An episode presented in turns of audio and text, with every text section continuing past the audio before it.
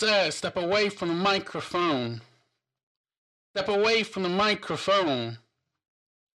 You do not have the right to create anything. Anything you do create will be completely ignored. You do not have the right to be paid. You are paid and you are sold out, and your work is no longer credible. You understand your rights I have read to you. These rights in mind, you still want to be an artist. Yes.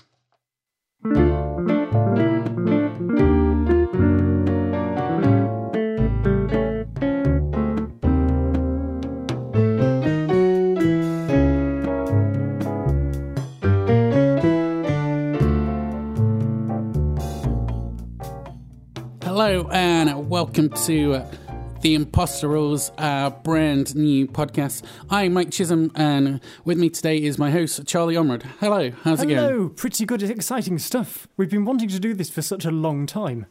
We have. It's finally happening. We've uh, been talking about this for a good few months and then a ton of other ideas before that. And I guess the idea was kind of born out of another show that we do called From the Mic Stand, and we basically spent half the show just chatting about a whole host of different creative ideas rather than my new book. Yes, it's not so much about the the product that either either you know your book or somebody's E P or something. It, it's a lot about where did that come from in the first mm. place, and that's where the interesting stuff is. Obviously, the, the the music is interesting, the words are interesting, but how did it all happen?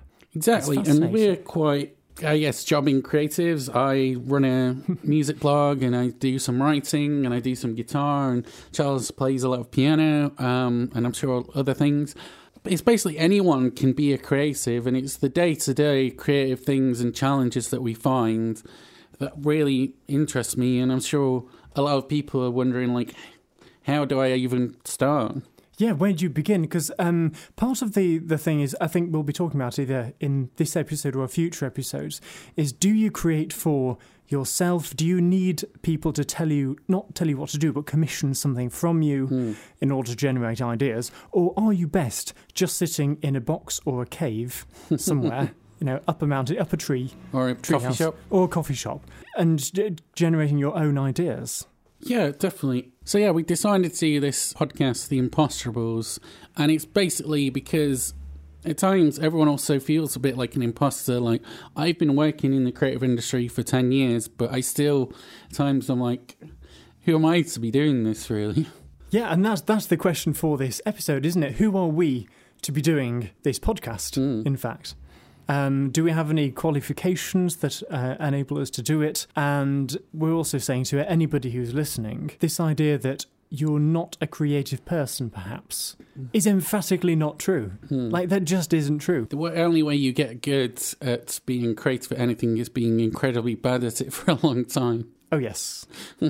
Absolutely. And the only reason I think I'm still a creative person is the sheer stubbornness not to give up and just throwing the towel at times. When you get stuck against a certain issue where you, you're not good enough at doing something mm. in, you know, a particular way, you have to divert yourself and find another way around it, because otherwise you're just going to get completely fed up with it yeah. and bin mm. it off. Mind you, there, there are creatives I know who are working on a project that they put everything into, they think mm. it's wonderful, and then for some reason it all falls apart. They yeah, think, oh, this is a stupid idea anyway. They chuck it in the bin and work on something else. And then they come back to it about a decade later and go, mm. oh, that was quite a good idea, actually. And then yeah, finally turn it into something. I'm pretty sure that happened uh, with Neil Gaiman's The Graveyard Book. That was like one idea that he had. Oh, yes. From like decades back, and then he brought it because he didn't know how to write it at the time. And yeah, I've got ideas for the starts of about twenty books and they've not gone anywhere. So.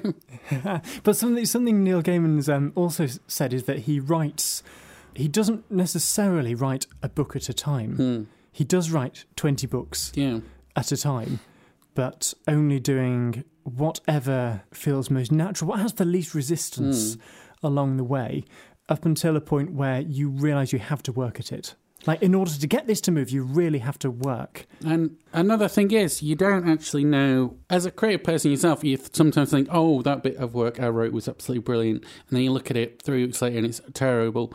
But you don't know what's actually going to resound with an audience or resound with the public until you, like, get it out there and share it with them. I, I saw a comic post from this uh, comic artist I quite like, Nathan Pyle. He does those Strange Planet comics where it's, like, two little aliens and they have like really basic oh, yes. conversations.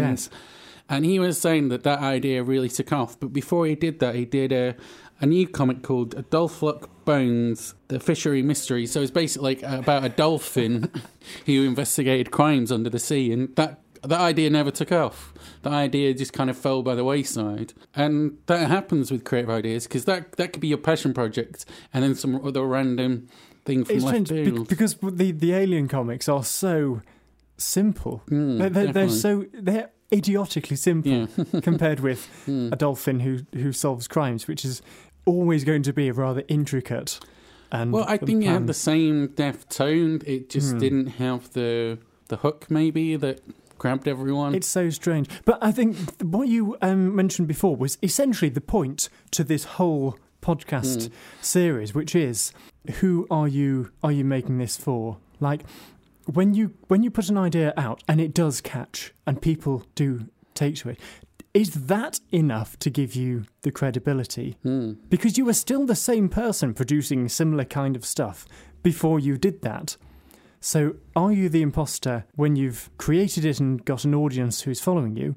Or are you the imposter as somebody who creates stuff and hasn't got the following? Creating, inverted commas, the wrong thing, the thing that's not Yeah, definitely. Working. I mean, also... Like, once you've created something, they expect you to just churn out the same thing again the next time. A lot of people kind of put out one album or one book, and then the next book is pretty much, if it's a sequel to that, it's pretty much similar vein as well. You yes, don't get, um, you lose a lot of freedom, I think, once you actually made something. I, I think that's actually a lot to do with the marketing side of things, though, yeah. because the, the marketing...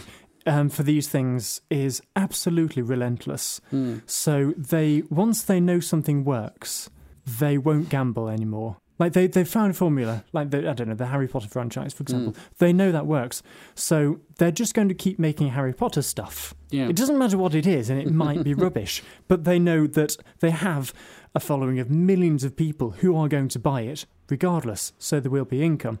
Um, this is going to be, particularly now, is a good time to be talking about this, because the theatre industry, for example, is going to be in a pickle soon, because they just need to get people in, paying money to see shows. So the only shows they're going to put on are Mamma Mia and Les Miserables, and all those things that they know are, well, rubbish, in, in my opinion. They're not avant-garde, shall we say. Yeah. And all the new and interesting and avant-garde stuff that is genuinely creative and that's pulling on all the, the new and recent ideas is going to get swept away, possibly for years to come, because it won't necessarily generate the income. It's too much of a gamble. Yeah, there's been uh, so many shows due to the coronavirus just pulled for lack of funding, hasn't there? I know. It's it's it's terrible. It's such a shame. It was also inevitable mm. in many ways.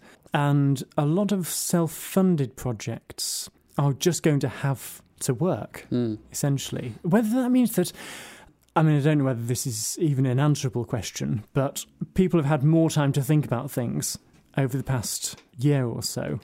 Have they put that time into creating stuff, or have they lost momentum? I think it depends from person to person. Like, at times I thought that I've not been creative at all, and then I wrote a list of all the poems I'd written, and I'd written twenty odd poems, and I thought, oh yeah, I've actually done quite a lot and I've released this book. Whereas some people I've spoken to, they've said, oh, I've not written a word, or I just can't function at the moment, I can't think at the moment. And I also wonder, like, after this is all done, do I want to be reading poems about being isolated in my room?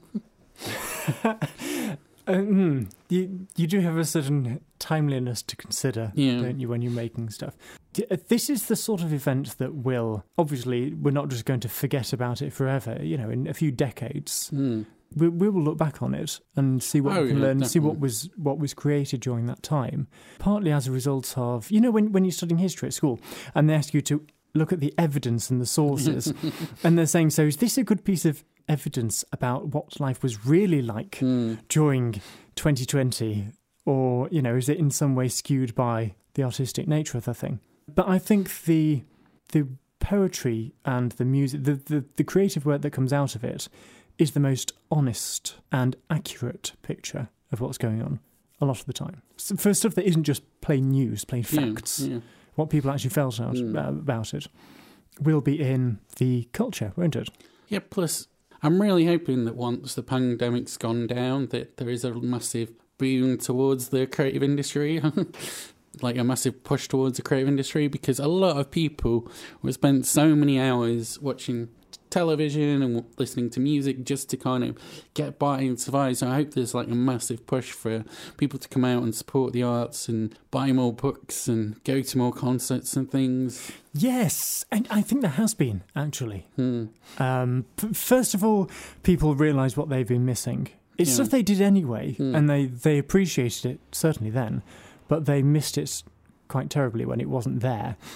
But the, there's the also the other effects of it, like the music streams, for example, yeah. which was there was more music streamed than ever mm. in twenty twenty. But the money that artists actually made from it was pathetic, yeah, because most definitely. of it came through Spotify and, and you know other platforms which don't pay the artists. So there's this been there's been the the broken record campaign mm. by a fellow called Tom Gray to redress this and have what is, uh, is called equitable remuneration, which is really hard to say if you've had a couple of coffees and, uh, and your tongue's going all over the place.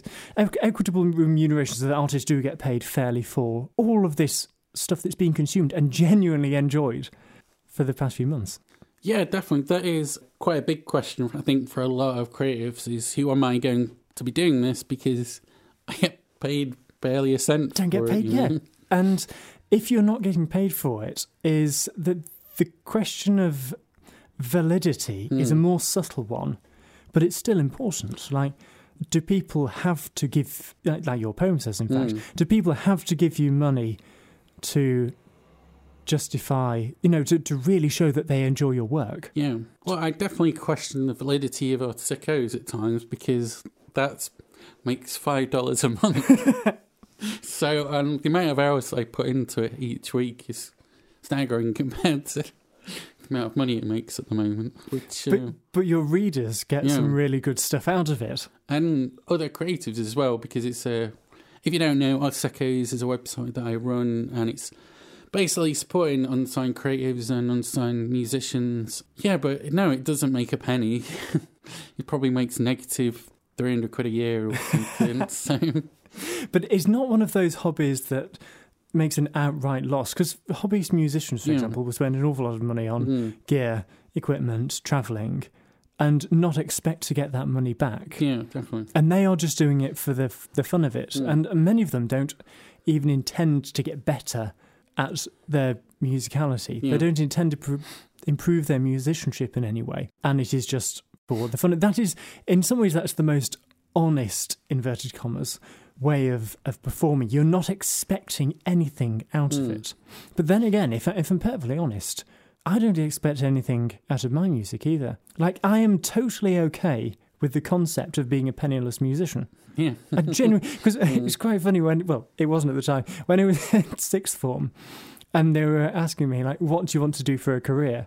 And I said, I want to be a musician. Mm. And they said, there's no money in music. That's fine. I'm going to be a musician. And yeah. they, they kept saying, yeah, but you don't understand. You won't be able to make a living as a musician. And I was saying, I don't want to make a living. I want to be a musician. Mm. And this kind of went around in circles for a long time.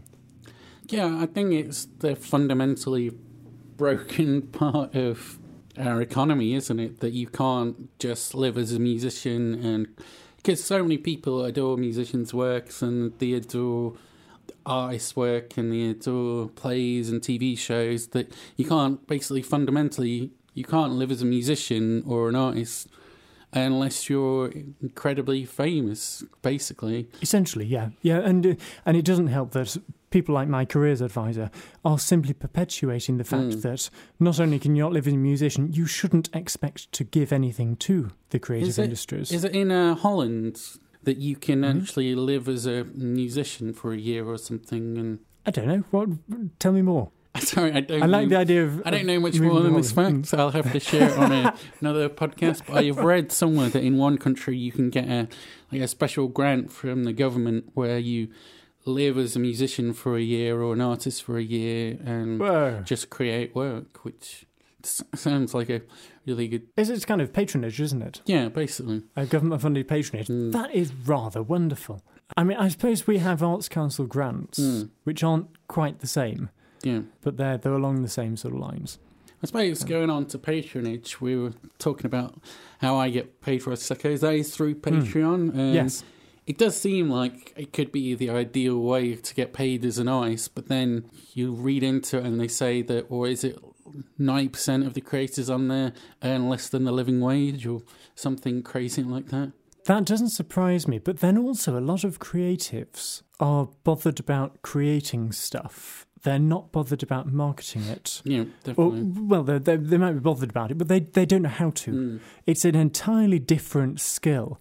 And it's only really the the people who make good stuff and know how to sell it who do particularly well at it. In my case, I make I make a little bit of money off, off mm. Patreon. Like, it's enough that I can reinvest that back into my business yeah. and, you know, buy some lovely new equipment. I can...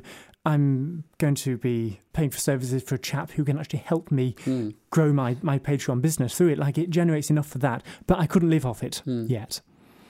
And I think that's that's more the point there, really. But then that kind of feeds back into the, the previous point of creating stuff for other people. Like, if those patrons are happy to pay you money every month for whatever you produce, like regardless of what you do, they just yeah. want to see what you make. Well, I think that's the the whole point of Patreon is supposed to be that they trust you as an artist and yes. they like your work, so that they will fund whatever you want they to do. They fund so. whatever you want, which is just wonderful. Mm. Um, as a concept, it's beautiful.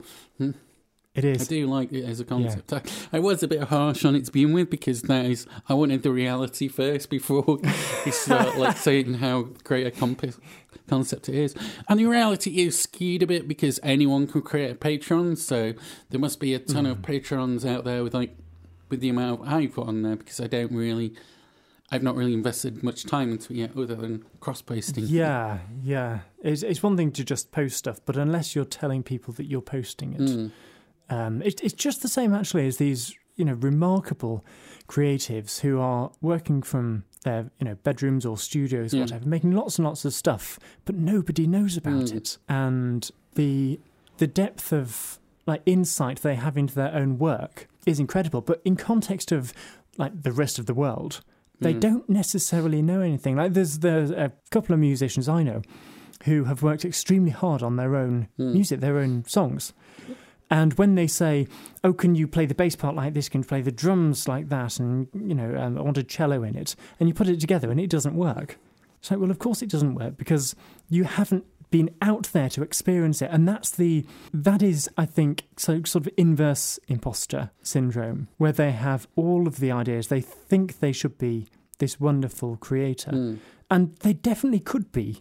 But they just need to be out there a bit more. And I, I recognise that because I think I was one of those probably ten years ago. Right. I could play. I've always mm. been able to play the piano and, you know, well enough to earn money from it. But what I thought I could do didn't necessarily reflect what I could do. Does that make sense? Yeah. I think one of the things is, well, a couple of things that are very hard as a creative is, one is how you measure yourself and your success and how you Ooh, yes. measure how good you are and how to develop yourself. And one of those things stems from is that a lot of creatives are just very independent and they don't have the resources to have a team behind them. So they'll run their social media, they'll design their own logos, they'll build their own website, they'll do their own marketing, they'll do their own accounts. Yeah, yeah, yeah. So, and I've often thought, like, if you had, like, a group of creators that did that bit that serviced. But I suppose that's if signing up. For, I'm just talking about signing up for an agency, aren't I? But but, but the thing is, there's another point in there that you're making mm. that is very, very valid, which is all of those people need paying. Yeah. Definitely. If you if you got individual people, and as a creative person, you don't make enough money to pay the other creative uh, people. Yeah, and it doesn't matter which person you are mm. in that circle. Uh, you're talking about, what, a dozen different people mm. there, aren't you? It doesn't matter which of those twelve people you are, you can't afford to pay the other twelve, the, yeah. the other eleven. Mm. Yeah, there's half a dozen people there. If every creative had half a dozen people behind them, then that's that's how they end up as a more successful person, don't you? You just you need that backing, and I think mm. the only way people do it to begin with is because people are very generous and do it for free, and that's yeah, how a yeah. beginning artist sets off. And that's also half the problem, because because there is no money, people do it for free, but it leads to a pe- perpetuating cycle where a lot of creatives don't get paid. Yes, and, and all it takes really is, is um, the, the person whose project it is in that in that sense to have another job, mm. and their other job funds their creative work until one day it becomes self-sustaining, yeah. or in the hope that it becomes self-sustaining. And ninety percent of the time that won't happen. Mm. But for the ten percent of people who either through work or fluke manage to get it to yeah. work... we'll have a whale of a time. Hmm. And one thing I was going to comment when you were talking about having a break or something, I remember an artist who played uh, King Edward Street Chapel for the Acoustic Sanctuary, John Gomm.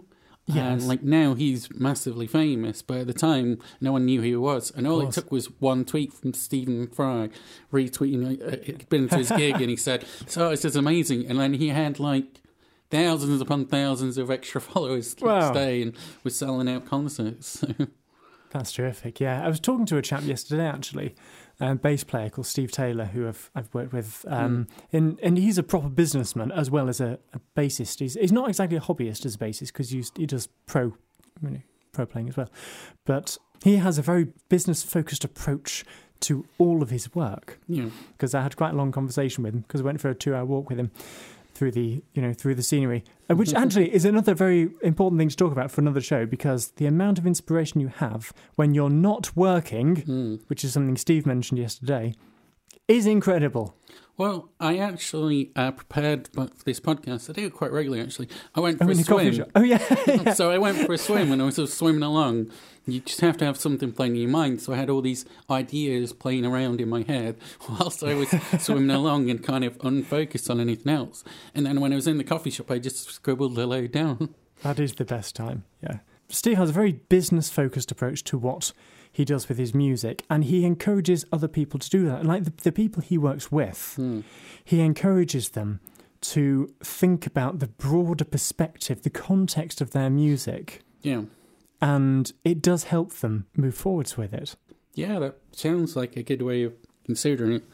You do need, um, as much as you want to just be a creative and live in a studio and make your own work and not worry about the business side of things.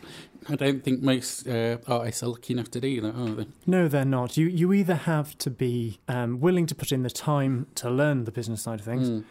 or you have to be willing to pay somebody, or at least at least contact enough people that you can get ideas about about how yeah. to do it. So you are still like you're still you. You're still producing the same stuff, mm. no matter whether You, you're playing to a million people or five people or even just, just by yourself. And the only sense that you are not the person you are on stage, I think that's where the, the imposter thing kind of comes in. If you're not quite sure of yourself in the context of your work. Yeah, the imposter syndrome is more about having doubts about your work and self-confidence, basically, isn't it? It's I think, like... I believe so, yes. Yeah. It's like, am I good enough? Who am I to be doing this? Who am I to be writing a book when Shakespeare wrote books and Terry Pratchett wrote books and Douglas Adams and John Cooper Clarke? I mean, compared to them, who am I? You know, I've only sold twenty books. Who compared to those great authors? Who am I? You know, indeed. And um, another thing I was going to mention is it's quite tempting to compare yourself to like ten different artists and be like, oh, I've not done this compared to John Gomm, and I've not done this compared to Frank Turner, and I've not done this compared to Monet, and I'm like, that's like six different people who've lived full lifetimes. How are you going to yeah, compete with all that, of that, them, you know? That is, that is it. You've just got to be the best at doing what you do. Hmm. And like the the chap I'm doing some recording with tonight, Steve Delight, he's, he's um, said that he is the best interpreter of Mister Delight's music. Yeah, definitely. And he said to me that I'm the best interpreter of Charlie's music. Mm. And that is the end of it. Yeah. Essentially. Yeah, it's finding your own voice and being your own person is quite a, a key thing as a performer, isn't it? Definitely. Yeah. And if other people happen to like it, even better. Mm. Yeah, because no one else can have your particular view on the world and your inspirations and your history with music and things. Indeed, it's the combination of circumstance mm. and the, the inner workings of your, of your mind. It's it's it's what you've experienced mm. combined with your intuition. And there are so many possible permutations of even those, you know, things. Like if you wake up on a Monday, the very fact that you know it's Monday will change the way you mm. think about it, which I think is incredible. And getting back to what you were saying, I do think that the important thing is, it's not, you can't please everyone, I think was one of the things you were saying. It was like, mm. if you work hard enough on the uh, thing that you're creating, I think you will find an audience out there that likes it. These days, you, you can reach an audience like across the globe, so you will find exactly, your yes. particular niche. And your particular niche these days can be, say you have a particular niche and it's fifty thousand people, that would be enough to sustain any artist. And you can find that niche, and even if you were a, I don't know, a Swedish painter who drums to Auf Wiedersehen uh, yeah, yeah, whatever. Seriously. I think they actually say, I don't know who they are, but whoever they are, they say that ten thousand fans mm. is enough. Because if you had, I mean, that's probably more than enough, frankly, but if it means that, for example, in my case, if I had ten thousand fans, wherever I played in the U K, I could probably get one hundred people turning up to play, yeah. uh, to, to watch, sorry. And if they're paying a tenner each, you know, that more than covers mm. your overheads um, for your business, your expenses for that particular occasion, and some money in your pocket as well. And then every time you put something out on Patreon, you've got people subscribing to that. And all those, every every time you put a C D out, yeah. you sell that for a tenner. And like that is, that's one hundred thousand a year turnover. That's all you need. But I would say there's significantly less than that. I mean, it's very good to have ambitions, of course, mm. but you don't need all of that. If you're happy with what yeah, you're making. Definitely. Yeah, you can uh, definitely sustain yourself off, I think, an audience of ten thousand. And I think a lot of artists would probably just be happier with an audience that size as well. I think so. Well, again, it's less pressure, isn't it? Mm. Less pressure. And they're, they're more, with there being true fans, as it were, mm. they don't care yeah. if you do something a bit wacky mm. and off the wall. Because like they'll if you're just a like, musician and then suddenly you want to make a movie about your kids or something, they probably would go with it, wouldn't they? You'd go with it. And then the fans would just go, mm, not sure about that. Yeah. And that's all. That's the feedback mm. you need, essentially. But yeah, I'm yeah. So who are we to be doing this? We're just uh, a couple of creative people. I write poetry. I run a music magazine. I do a T V series with live musicians. Play a bit of guitar, and you. I play the piano a bit. Mm. Well, quite a lot. um, in different capacities. I do some composition work. I do quite a bit of tuition, and uh, I have a Patreon where, yeah. where I'm doing exactly that mm. that thing of putting stuff out, and some people say nice things about it sometimes. And quite a lot of videography with that now as well, I suppose. I've been learning to, mm. to how to film stuff. And I think that's one of the great things as a creative person, as long as you're continuously pushing yourself to have new skills, like this podcast Goodness, is a yes. brand new skill. And you were saying what you wanted to get out of doing the podcast, weren't you? Yeah, uh, well, um, exactly, because uh, one of the things we were, we were talking about off air, so to speak, mm. was that when I'm when I'm doing a composition, and this is something I put on my Patreon, actually, um, the other day, I have to create a composition that I can't play yet. Yeah. There has to be some element of that music that is too difficult for me either to work out in my head or to actually be able to physically play mm. because it forces me to be a little bit better each time. It doesn't have to be musically more complex necessarily. It just has to be more difficult. And I think that's the key to creating stuff, isn't it? Mm. If you constantly aim to make something which is a bit better in some way. Yeah, definitely. And you can only see a pro progress, I think, after a year of doing something. Like oh, last yeah, year, yeah. I could barely fingerpick playing guitar, and now I just do every song I play fingerpicking and can just do it look natural, which if I can, if I told myself that last year, I'd be like, what? What sorcery is that?